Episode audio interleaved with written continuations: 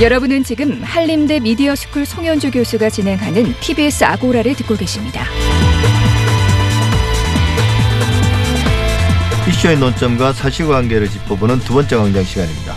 연쇄살인범 이춘재가 지난 2일 화성 8차 사건의 재심 재판에 출석해서 본인이 진범이라고 인정했습니다. 이 진술이 있기까지 누명을 쓰고 진범으로 몰려 억울한 옥살이를 한 피해자가 있습니다.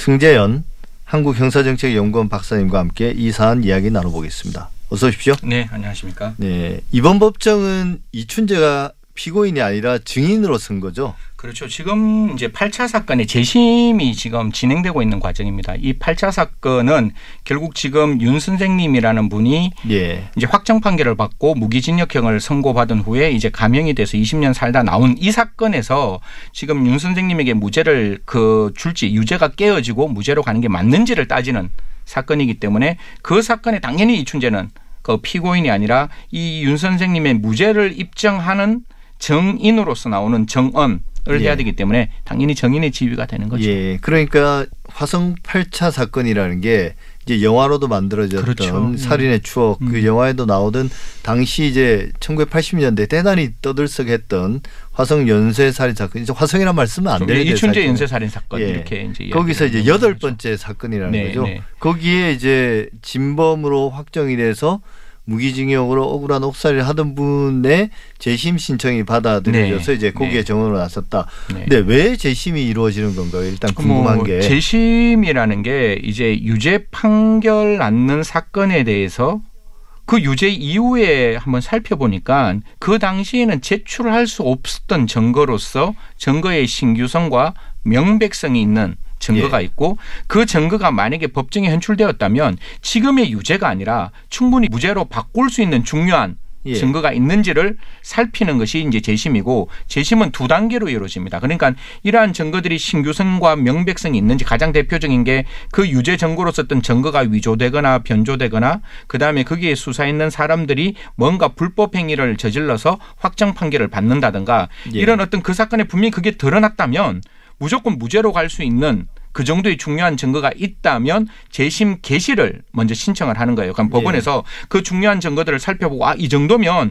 충분히 야 이거 유죄가 무죄로 바뀔 수 있겠구나라는 판단을 선행적으로 하고 그것이 가능하다면 즉 증거가 신규고 명백하다면 그때 재심의 본안으로 들어가는 거고 지금은 이제 재심 본안으로 들어왔는 거죠. 그래서 예. 이제 윤 선생님의 그 유죄 판결을 받았던 것을 무죄로 바꾸는 그런 사정인데 사실 뭐 지금 같은 경우는 8차 사건은 그 당시에는 화성 연쇄였죠. 예. 그 중에서 유일하게 범인이 잡혔던 사건이에요. 그리고 그때는 예. 그윤 선생님이 이 사건을 저질렀는 사람으로 뭐 모발 검 모발을 통해서 그 당시 뭐 과학 수사라고 이제 말이 많이 나왔는데 그런 모발 검사를 통해서 이 윤 선생님이 진범이 맞다, 범인이 맞다라고 해서 영화에도 나왔지만 예. 그분에게 이제 사건을 재현시키고 재현시키고 난 다음에 그런 과정에서 이제 재판을 받게 되고 유죄 판결. 이 났는데 예. 이제 재심 들어가기 전에 이제 여러 가지 증거들을 살펴보니까 모발 감식도 조금 문제가 있었는 것이고 더더욱 가장 중요한 거는 이 이춘재가 그 사건들을 전부 다 자기가 저질렀다 라고 이야기하고 그거와 유사한 나머지 사건들에서는 DNA까지 나왔기 때문에 그럼 이 사건은 분명히 윤 씨가 어, 저질른 것이 아니라 윤 선생님이 저질른 것이 아니라 이춘재가 저질른 것이다라고 이제 판단해서 재심이 진행되는 거죠. 예, 그러니까 뭐 다시 제가 한 번 더 간단하게 제가 이해한 음. 바를 말씀을 드리면 그 연쇄 살인 사건의 범인이 아무도 안 잡혔던 거죠. 네. 근데 유일하게 잡힌 게 8차. 8차 사건에 이 윤 선생님이 잡힌 예. 건데 그래서 여러 가지 증거들이 제출이 됐고 유죄 확정이 됐는데 네네. 지금 와서 따져보니 그 증거가 뭔가 문제가 있고. 문제가 있는 거고 네네. 그리고 이제 나머지 꼭 이 사건을 콕 집어서 이야기한 게 아니라 이춘재가 이걸 다 내가 했다고 하니까 네네네. 포함인 거죠. 그 그렇죠. 8차 그렇죠. 사건도. 8차 사건까지 포함되는 예. 거죠. 근데 이제 이춘재는 벌써 2년 전입니다. 2019년에 연쇄 살인 사건의 범인이 나다. 그다음에 8차 사, 사건도 당연히 내가 저지른 거다 이렇게 자백을 했는데 이분이 이제 법정에서 증인으로 출석해서 이제 진술을 하게 된 것들은 말씀을 하셨어요. 근데 이춘재의 증언에 이춘재가 저지른 범행이라는 게 밝혀지게 된 건 어떻게 어떤 경위를 거친 건가요?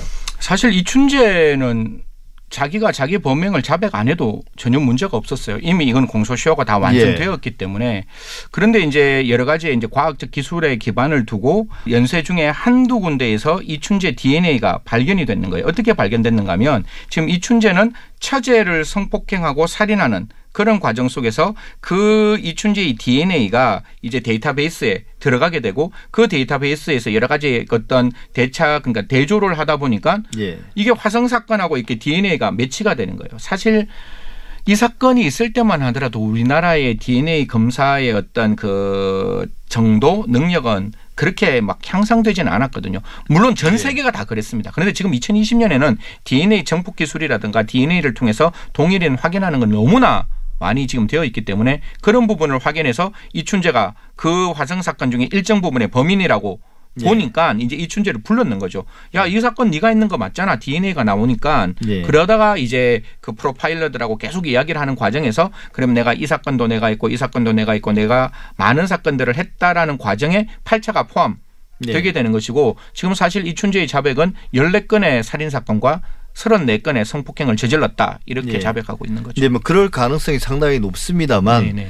이 물적인 증거로 확인되는 거는 살인 사건 중에 몇 건 정도고 네. 몇 건인가요? 네 건 정도. 네건 정도고 나머지는 이제 증거는 없지만 뭐 이춘재 이춘재. 스스로가 예. 내가 했다고 하니까 또 정황을 놓고 보니까 네네. 이제 믿을 수밖에 없는. 예, 그런 상황이라고 좀 이해가 될 것 같은데요.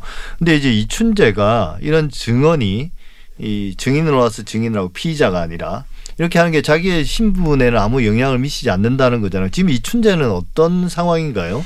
사실 지금 아까 말씀드렸던 처제를 살인했는 것으로 지금 이제 복역을 하고 있는 것이고 예. 사실 굉장히 이렇게 수용 생활을 잘 진행하고 있었다라고 합니다. 예. 그래서 자기도 이제 뭐 감령이 좀 되어서 예. 가석방을 기대하고 있었는데 이제 이 사건이 지금 나타나게 되는 것이고 지금 우리가 제일 불편하고 제일 아쉬운 것은 분명히 이춘재가 스스로 자백을 해요. 내가 진범이다. 예. 라고 자백을 하는데 대한민국의 형사소송법은 이 사람을 기소할 수 없다라고 이야기를 합니다. 공소시효가 그 당시에는 지금은 이제 우리가 살인 사건에 대해서 공소시효가 폐지됐지만 예. 그 당시에는 공소시효가 15년이었기 때문에 15년의 공소시효 때문에 예. 이제 이춘재는 더 이상 기소할 수 없는 사람.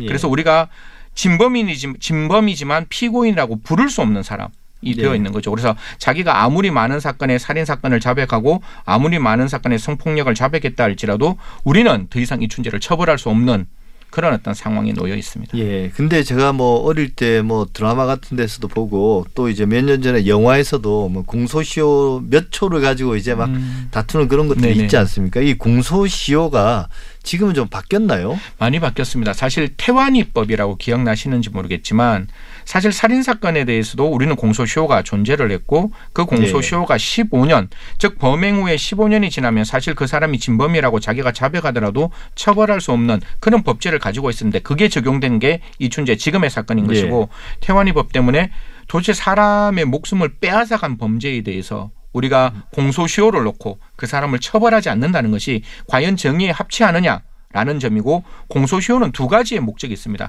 하나는 증거의 일실, 멸실, 산일 때문에 유죄의 확정을 못할 수 있다. 그러니까 이미 시간이 오래 너무 예, 예. 지나서 예. 그다음에 두 번째는 과연 그렇게 할 그렇게 시간이 지났음에도 처벌하는 게 형사사법이 정의에 맞느냐라는 측면인데 저는 적어도 살인 사건에 대해서는 공소시효를 폐지를 계속 주장해 왔었고 종래에는 시간이 지나면 증거의 일실, 멸실, 산일이 있었지만 그는 아날로그 세상에서는 그러니까. 기술적으로는 이제는 예, 예. 그러니까 지금 이제 디지털 세상에 서는 그게 시간이 지난다고 변하지 않거든요. 예. 그건 충분히 저희들이 데이터베이스로 만들어 놓을 수 있는 것이고 사람의 생명은 전 지구상의 어떠한 가치와 어떠한 이념보다 높기 때문에 적어도 사람을 살해한 범죄에 대해서는 저는 어떤 시간이 지난다 할지라도 그 사람 살인을 한 사람에 대해서 형사사법이 정의를 묻는 게 지연된 정의지만 그것이 예. 정의에 합치한다 이렇게 말씀드리고 싶습니다. 예. 사실 근데 이제 이춘재의 자백 혹은 이제 인정보다도 더 주목받아야 되는 건이 8차 사건의 진범이라고 누명을 써서 네네.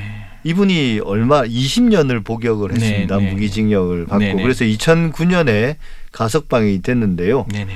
이제 윤 선생님은 네, 네, 네. 완전히 이제 누명을 벗게 되는 건가요? 지금 이제 유죄 판결을 받은 그 사건이 재심에 예. 지금 놓여 있고 재심이 진행되는 과정이니까요. 재심이 확정이 되면 사실 이제는 정말로 그 사건으로부터는 완전히 벗어나는 예. 게 되는 것이고 모르겠습니다. 과연 이게 재심이 같은 그 신급부터 시작을 하거든요. 예. 그러면 과연 그 법원이 재심에 대해서 재심 인용 판결을 했을 때 검찰이 거기에 대해서 항소나 상고를 할지는 예. 그는 검찰의 판단이겠지만 저는 이런 사건에서 검찰이 항소나 상고하는 것은 부적절하다 이런 생각이 들어 있어서요. 예. 지금 중요한 거는 이 재판 지금 윤석열 씨에 대한 이 재판에서 법원에서 재심을 인용하면 예. 사실상 윤석열 씨는 그 전에 20년 동안 살았던 것은 국가 폭력에 의한 예. 어, 불법 감금이 되기 때문에 그 부분에 대해서는 형사 보상 청구를 할 수 있습니다. 예. 근데 이제 말씀하신 것처럼 형사보상 청구 말씀을 하셨으니까 이게 사람의 20년의 음. 인생이라는 거를 또 그것도 이제 뭐 어, 또 연령을 따질 수는 없는 문제지만 그래도 이제 인생의 황금기에 해당되는 아, 그럼요. 부분 그런 시기에 20년을 복역을 했다면 어떻게 보상하고 얼마나 보상해야 되는 걸까요? 뭐 사실 뭐 금액을 돈으로밖에 그렇죠. 안 되는 거잖아요. 네, 금액을 이게 말씀드리는. 건 조금 부적절하지만 예. 저희들 이제 형사 보상에 보면 최저 임금을 기준으로 판단을 합니다. 그러니까 최저 임금이 뭐저 청취자들께서 좀 찾아보세요. 제가 금액을 말씀드리면 예. 좀 부적절할 것 같아서 한 180만 원 정도가 지금 최저. 임금이고 예. 예. 2021년은 그거보다 조금 더 올라가는데 그냥 180만 원 기준으로 예. 20년 살았고 곱하기 12개월 하면 지금 이제 보상 청구 금액이 나오는데 그게 최저 금액이고 예. 그 최저 금액에 곱하기 5배 정도가 더 가능해요. 그래서 최대? 이제 예 최대. 그래서 그 사이에서 이제 금전적 보상은 이루어질 건데 저는 형사 보상이 최대한 이루어졌으면 좋겠다라는 생각을 가지고 있고 예. 한 사람이 국가 폭력에 의해서 억울하게 20년을 수용 생활했다면 그건 금전적인 보상의 문제는 절대로 아니거든요.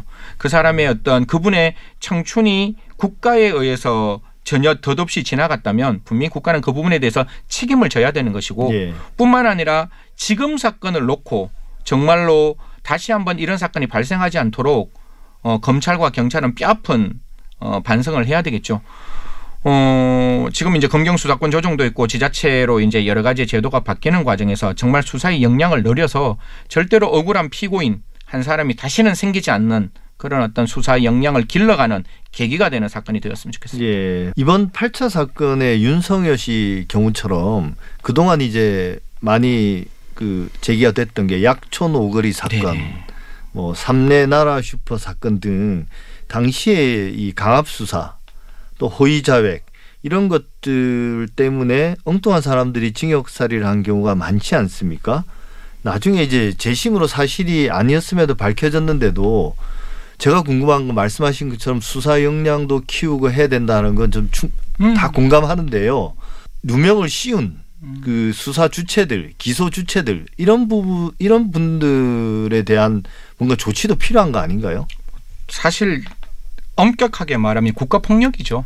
예. 어, 근데 국가 폭력이 사실은 그 푸- 국가 폭력을 행사하는 뭔가 대행자는 있지 않습니까? 그러니까요. 그 국가 폭력을 대행한 사람 당연히 저는 그, 그 사람들을 국가 기관이라고 생각하고 예. 그 사람들 국가라고 생각을 하고 있는데 이게 이제 형법상으로 따지면 뭐 독직 폭행 정도가 예. 돼요. 지금 이제 우리가 세상에 많이 알려져 있던 그 사건 때문에 이제 독직 폭행이라는 게 더 국민들한테 와닿아 있는데요. 이 국가 폭력이라는 건 제가 봤을 때 공소시효를 폐지하는 것도 맞고 더 중요한 것은 국가 폭력이 일어나지 않도록 만들어야 예. 된다는 거예요. 그래서 98년에 형사소송법이 개정되면서 이제 과학적 수사에 여러 가지 그 제도들이 그러니까 기구들이 도르는데 그게 CCTV 저희들 지금 촬영하는 거 이 다 녹음되고 있잖아요. 예. 이렇듯이 피의자가 왔을 때 분명히 녹음되는 것이고 그게 촬영되는 것이고 또한 그 공공 변호사 제도라고 지금 법무부에서 추진하고 있는 건데요. 그 피의자에게도 만약에 사선 변호인이 없으면 국선 변호인 예.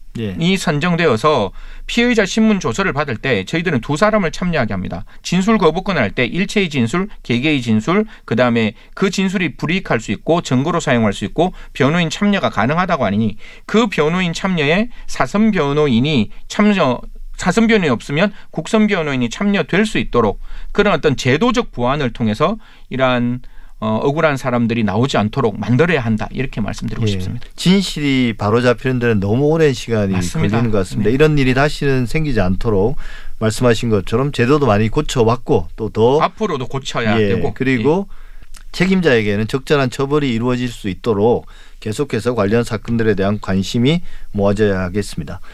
지금까지 승재현 한국형사정책연구원 박사님과 함께했습니다. 오늘 말씀 감사합니다. 고맙습니다.